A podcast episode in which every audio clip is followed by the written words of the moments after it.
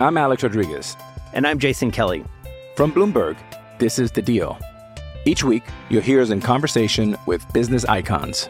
This show will explore deal making across sports, media, and entertainment. That is a harsh lesson in business. Sports is not uh, as simple you know, I- as bringing a bunch of big names together. I didn't want to do another stomp you out speech. It opened up so many more doors. The show is called The, The Deal. Listen to The Deal. Listen to The Deal on Spotify.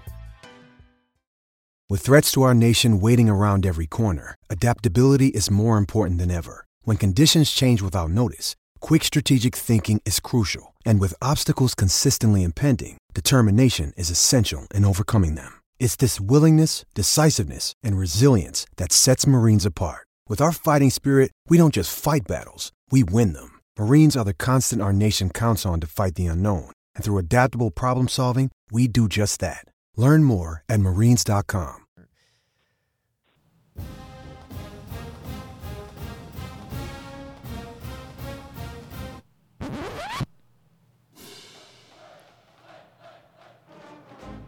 Oh, that is that is so much better. So much better. Hawkeye Nation, this is Joe Hugan. I am glad to be back with you. A little bit of a hiatus there, but uh, glad to be right back in this chair uh, talking some Hawkeye basketball. A lot of things to discuss today. We got Michigan. We got Michigan coming up, folks. Uh, going to be a fun, enjoyable game, hopefully for us. Hopefully not for them, but I've got uh, Steve Deace in the house to talk a little Michigan. As you know, he is your Michigan aficionado. Uh, Steve, uh, can't wait to dive in and hear what some of your thoughts are. How are you, buddy? Hey Joe, good to have you back. Or good. To, thanks for having me back. I should say you're the host. My bad. I'm used to be on the other side of this. My mistake. Hey, when it's your day job, I, I totally understand. Not a problem. Um, we have a lot of stuff to go into, but yeah, I had seen on uh, one of your uh, your Twitter posts that uh, if uh, it all ended today, that Iowa and and a lot of the Big Ten teams would be considered in the in the top five uh, nationally, um, given some of the, the the rating systems that are out there. Yeah, right now over at uh, Ken Pomeroy's website, kenpom.com, which is kind of the chief place to go for analytics. Uh, heading into tonight, he's got four of the top seven teams uh, overall in the country, and his analytics are from the Big Ten. Purdue, if the season ended today, would be the fifth seed in the Big Ten tournament, and they're number 17 overall uh, in his uh, in his rankings. So it's really an incredible year for the league. Uh, somebody Hawkeye Nation knows very well. Uh, my old friend John Miller sent this over to me yesterday. Uh, going back to uh, 1980, Big Ten represents representation in the final AP polls. So right now, four of the current top nine in the AP poll are from the Big Ten. And if you go back to 1980, 1987, you had four of the top 11. 1989, you had three in the top 10. Um, 1995, you had four in the top 12. 2013, you had four in the top 10. And 2018, you had four in the top 18. Well, if you look at those years, by the way, um, 89, 2013, 2018, uh, a Big Ten team went all the way to the final game in each of those years. So, um, and I know that because it was Michigan in all three of those cases. so, um, I mean, this is an incredible year for the conference. Uh, it's it's as good as I've ever seen it, top to bottom. And uh, when you look now, I don't know that the top, and you know, you always think of when you were a kid. You know, you, you have, you're nostalgic about those days. I don't know that at the very top, it's as good as what it was like in the late '80s, for example, with the amount of star power Yeah. that teams were amassing back then. But considering how difficult it is to do that in today's college basketball, Joe, with 40% of players will transfer at least once in their careers, one and dones, everything else going on. Uh, in this era of college hoops, this is probably as good as a conference can get, is what the Big Ten is right now. Yeah, and that's what I was going to ask you. Sometimes it's hard for my, you know, me to wrap my mind around um, the Big Ten having this many elite teams. Um, you know, some may not say they're they're quite to the elite status yet, but I, I think that there's there's definitely a conversation to be had with th- the things that the Big Ten is doing this year. There's a lot of teams uh, in the top ten that are competing really well. I mean, they're cannibalizing each other, and and you know some of the teams like Iowa have lost a few times, but they're playing really high caliber ball. I don't know. Hmm. Well, first of all, the numbers say we have several elite teams. Yeah, is what the numbers say. Yeah, but when you look at the, I mean, but elite by this year's standards, yes. you know, I mean, the teams this year aren't playing the 1988 teams; they're playing this year's team. So it really only matters how good they are in relationship to the teams in their competitive eras. And you know, the numbers say we have several elite teams. I mean, if you look at the S curve rankings, for people that don't know, um, what the NCAA tournament selection committee does every year is is when they pick their 60 when they have their 68 teams, they rank them all one through 68. And then what they'll do is when they start slotting teams into regions, they'll put them on an S curve to try to balance the competitive or um, uh, depth in each in each region. So the number one overall seed would then uh, face the uh, weakest number two seed, the strongest or the weakest number one seed would get the number five team, the strongest number two seed. Now that's been altered some in the last decade and a half since we went to this pod system where they try to favor teams to be closer to home that are in that are top four seeds. But we're not going to have a pod system this year because everything's going to be in Indiana. So you're going to see much more of a true S curve system coming up this year. And if you looked at the S curve that they put out there uh, last week for their you know annual tournament or bracketology preview, uh, you essentially had three of the top five teams were from the Big Ten: Michigan, Ohio State, and um, and Illinois. So, you know, and when I say star power, I mean this is a great Ohio State team. It doesn't have a pro on it like a Dennis Hopson in the late '80s. There's no Glen Rice on this Michigan team.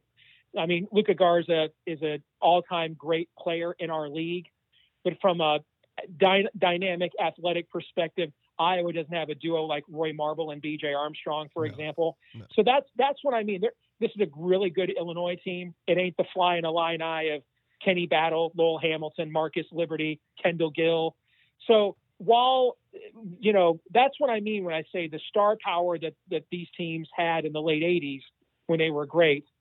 Th- I don't know that these teams have. You know, there's a lot of people that think Franz Wagner is the top pro prospect in this year's NBA draft out of the Big 10 Mhm. and most people don't have him rated as a lottery pick right now. So that's what I mean. Where for this year, this is this is by this is easily the best league. I just don't think the star power is as good as it was in the late '80s. I think that's fair to say. Uh, the late '80s were a special time. Uh, everybody remembers the late '80s. Uh, if you were alive, uh, basketball has uh, college basketball has changed a lot, um, but I think the consistency and overall talent has been there, uh, top to bottom. The Big Ten for the last few years has been the best league out there. Um, it's it's been exciting to watch. Luka Garza has provided a lot of fun for Iowa two years in a row. Um, should have been Player of the Year last year. Definitely, I don't see how he misses that mark this year. Just just incredible uh, amount of work that he's done. Uh, his supporting cast, though, ha- has been fantastic as well. Joe Wieskamp coming on uh, at a special time in the season, late, which is nice. Uh, been able to uh, kind of bail us out of a couple games that were close. Um, but we, we've put together a, a four game win streak uh, now, and it hopefully will be five coming up, you know, on Thursday. But this matchup against Michigan is going to be tough. They just came off a really good game against Ohio State, a really fun game to watch, back and forth. Reminded me a lot of the Iowa Illinois game that just was unrelenting. A lot of lead changes, uh, a lot of transitions, but you know in the end, Michigan came down with the win, and they uh, they're the best uh, team in the Big Ten right now. I think uh, this matchup with Iowa is is going to be a similar game, hopefully for us. But it seems like the magic number has been 70. If you can keep teams under 70, that usually produces a win for Iowa. Michigan uh, is averaging 78 points, and yeah, I don't know.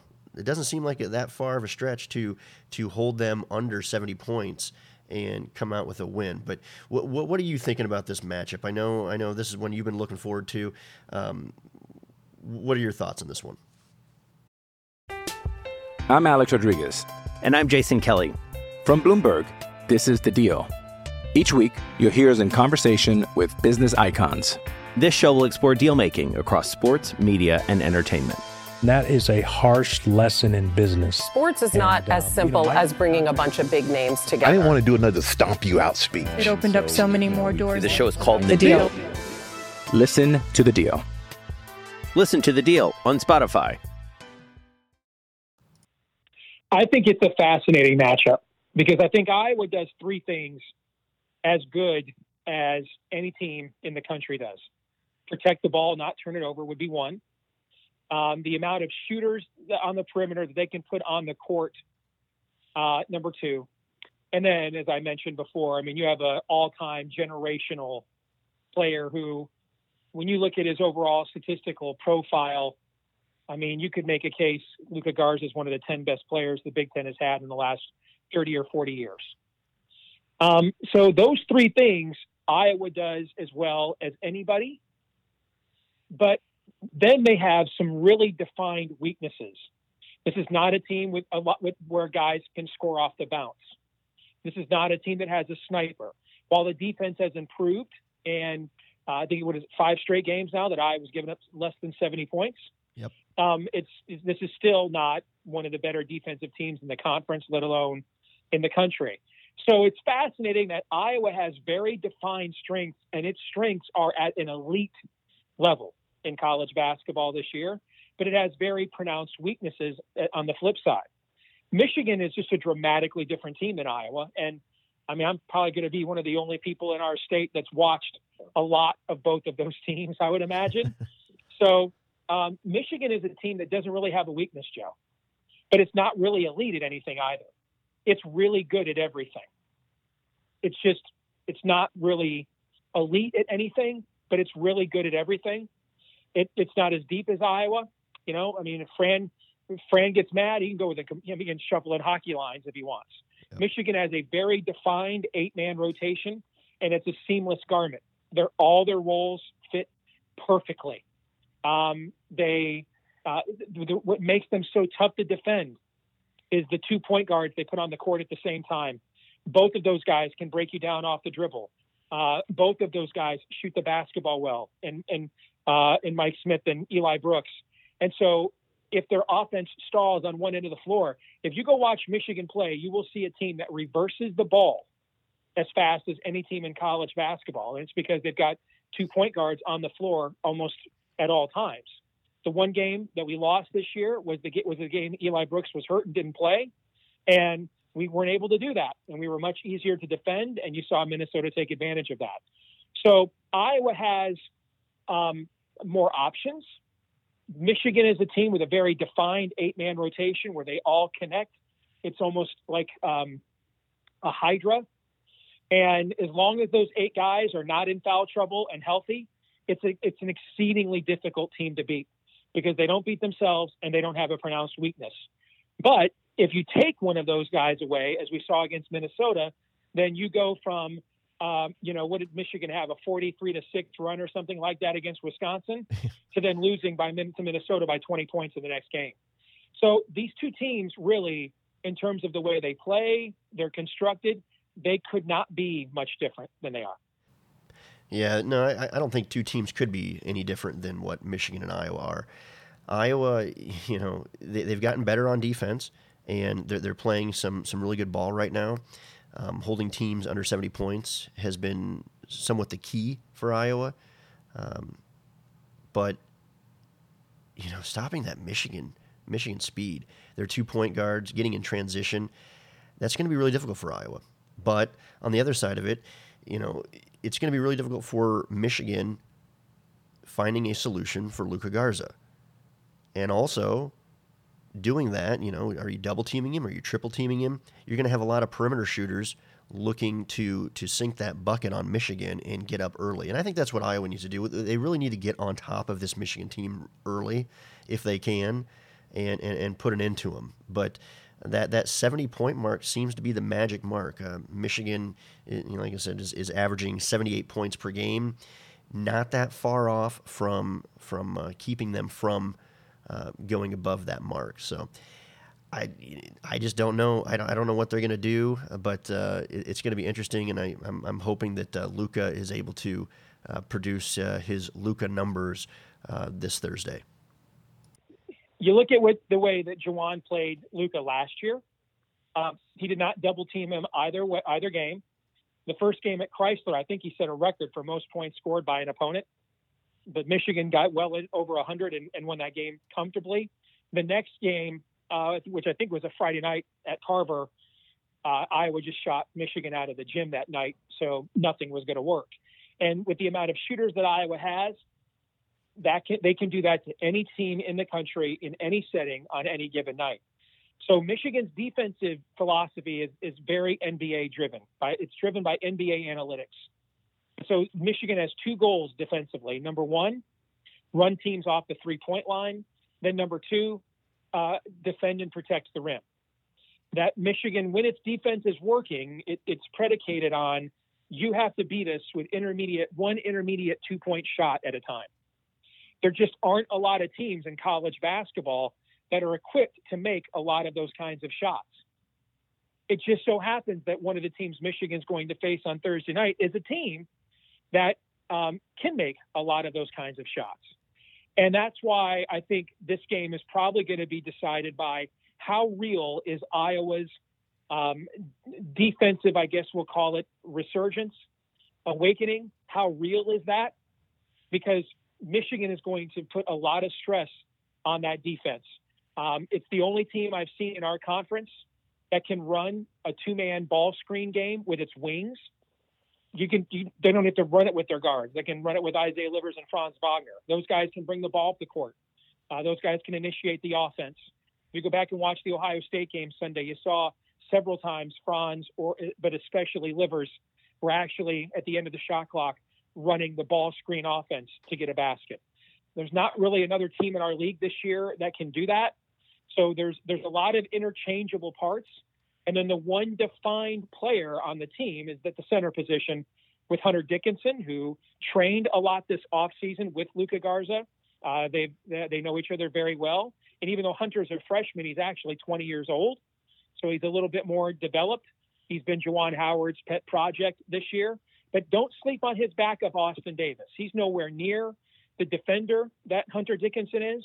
But you know, uh, you know, Michigan had a four-minute scoring drought against Ohio State in the second half, where it was the one time the Buckeyes threatened to kind of maybe see if they might go on a run that puts that out of reach.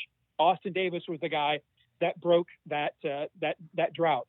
He's a guy that's good at, at all times. Luka Garza is going to have to defend in the post because both Hunter Dickinson and Austin Davis are both very effective scoring down there. Now, defensively, Austin Davis is a liability, but on the offensive end of the floor, you won't get much of a break from an Iowa perspective if Hunter Dickinson goes out.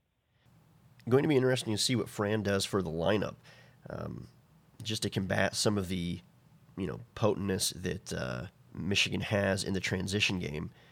Uh, you're going to see Jack Nunge have a lot of minutes, I think, but with uh, the ability of Iowa to shoot the ball, I, I feel like this game is going to be close, but I also feel like if you let it get away from you, it's going to get away from you fast. And by the time you try to fix it, it may have already been too late.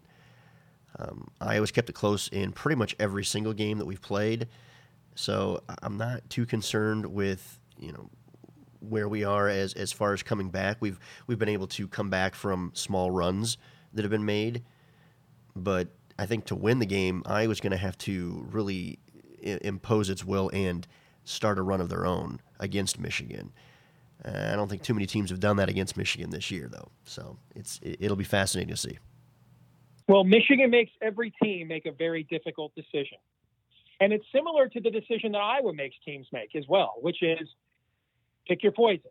Uh, you can allow Luka Garza to go off in the post, but if you double him, we have so many guys that can make shots on the outside that that makes this a very difficult guard. Michigan does the same thing with Hunter Dickinson.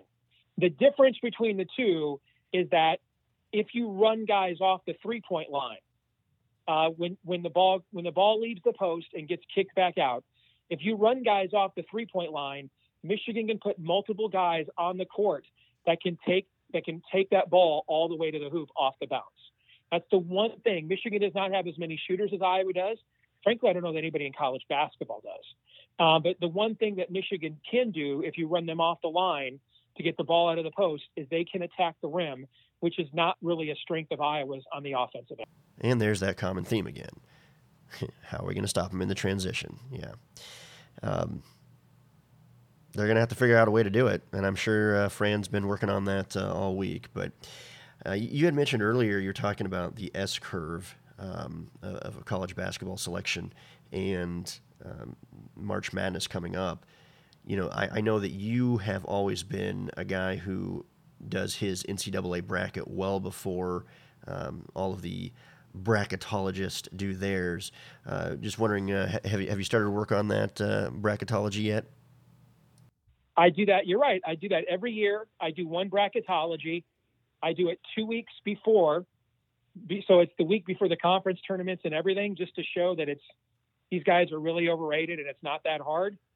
Um, and it's actually this Sunday is when I will do my bracket, my one and only bracketology for this season. Now, this is going to be difficult though because we've got a lot of of, of um, saber rattling about sitting out conference tournaments. For example, in the West Coast Conference, Gonzaga and BYU uh, are threatening to sit out uh, rather than risk any injury or COVID exposure before the NCAA tournament. Are are we going to, you know, those are big cash cows for all of these leagues from a TV perspective. How many leagues are going to want to risk this from a a COVID standpoint, though? And then if you do have a Gonzaga sit out, does the selection committee say, well, then your regular season champion is your automatic bid? You can't sit Gonzaga out so that Pepperdine can win the tournament and steal a bid from somebody. I, yeah. I think there's a lot of this that still needs to be ironed out here uh, in this final, uh, the final couple of weeks of this season. And so I have to ask this question because I think a lot of people are asking this question. Um, if Iowa is able to knock Michigan off and then go ahead and take care of Ohio State, does this put Iowa at least, at the very least, into the conversation of being a number one seed? I mean, I, I believe that they should be, but what are your thoughts on that? I definitely think Iowa is in, if that were to happen, would certainly be in consideration. Um, I, I, think the Big Ten champion is getting a number one seed. If, if there's an undisputed Big Ten champion, if there's a shared Big Ten championship, at least one of those teams is getting a number one seed. Gonzaga and Baylor are getting number one seeds. And therefore, I think there's going to be a lot of variance with that fourth number one seed. Um, is it a, you know, the Big 12 could rival the Big 10 for overall depth, but the top of that league doesn't rank as high as the top of the Big 10. But, um, you know, what, what happens if Oklahoma wins both the regular season and conference tournament? Does that give them a number one seed?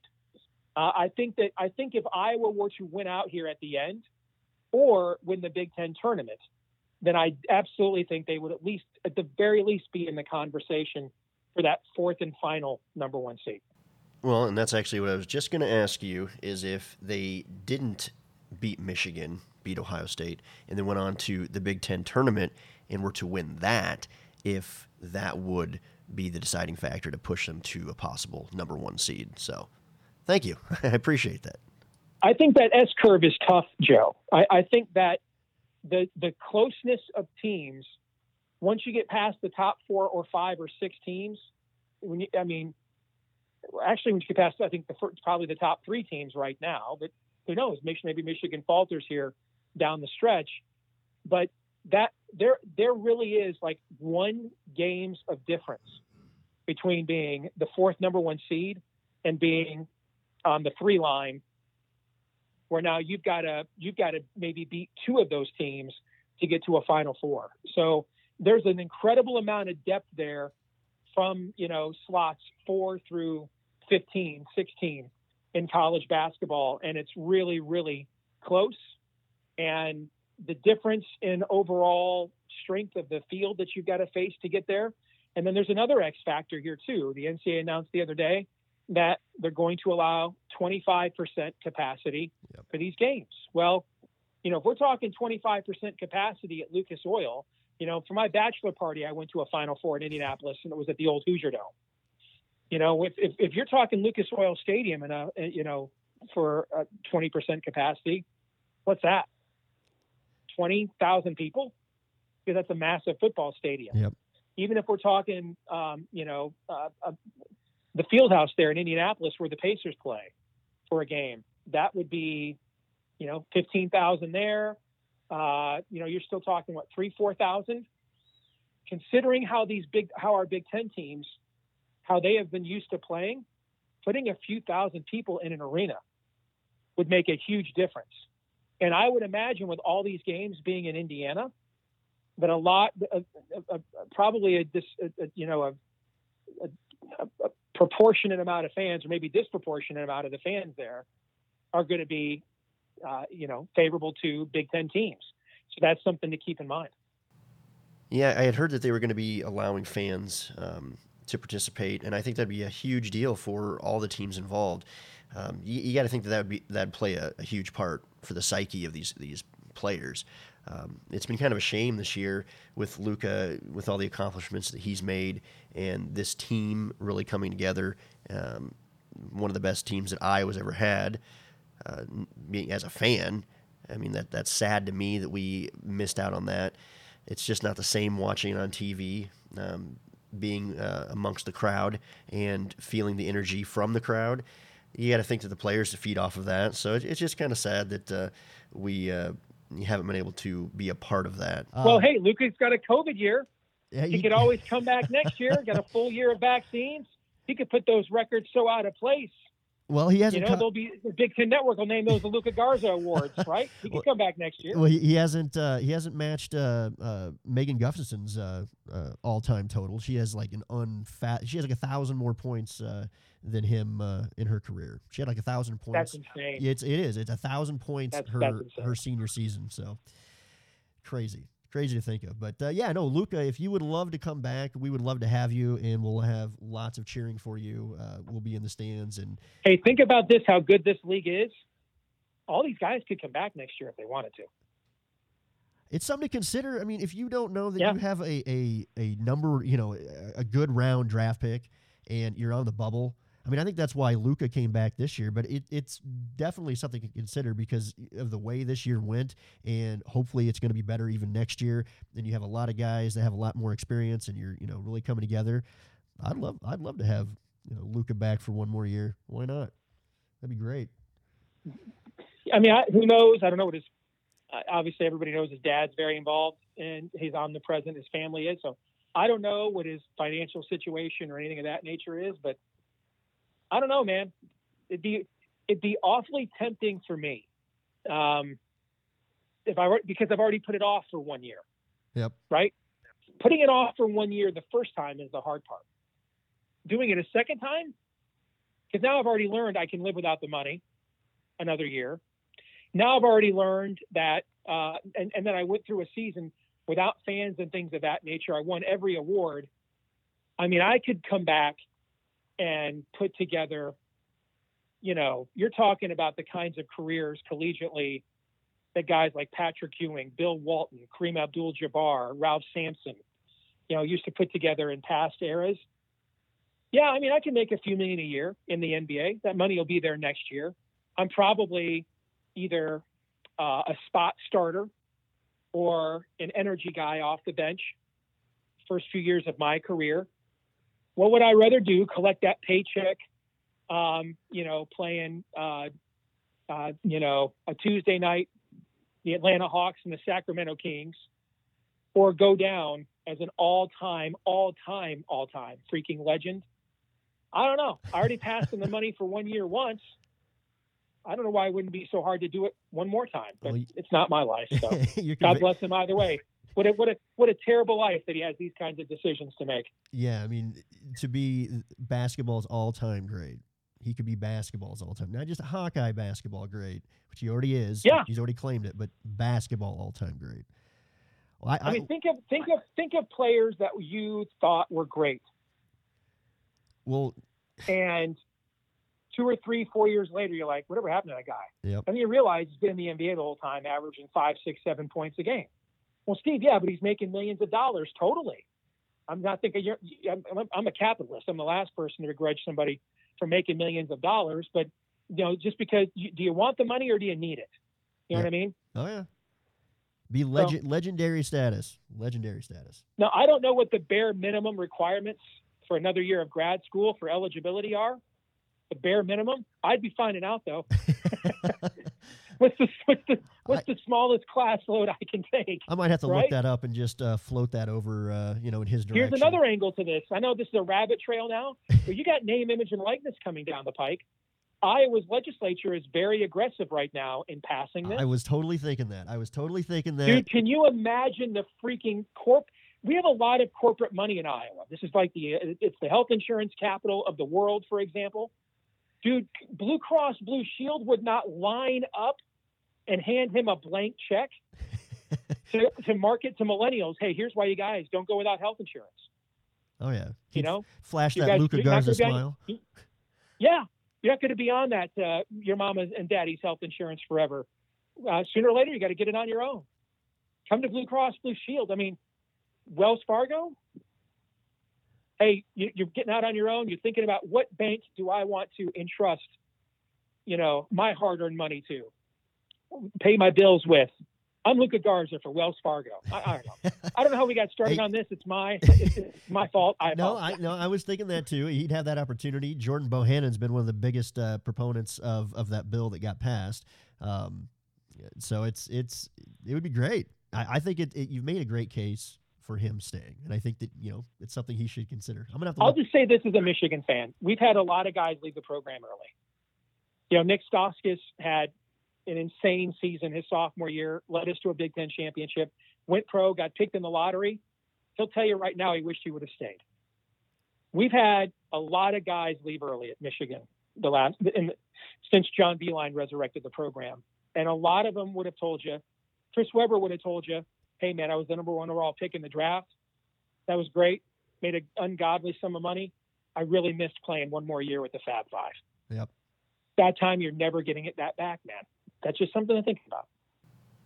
Well, I for one certainly hope uh, Luka does consider coming back. In my mind, I guess I'm just going to consider him coming back because that helps my little Hawkeye heart deal with the tragedy that uh, has occurred this year and not being able to see Iowa's greatest basketball player and uh, potentially greatest basketball team. Um, beyond tragic, but it can all be solved. Next year, Luka Garza could come back. So, just gonna gonna consider you coming back, Luka. Can't wait. Also, can't wait for this Michigan Iowa game this Thursday. Going to be fun, difficult, challenging, yes, but something that I think that we can pull off.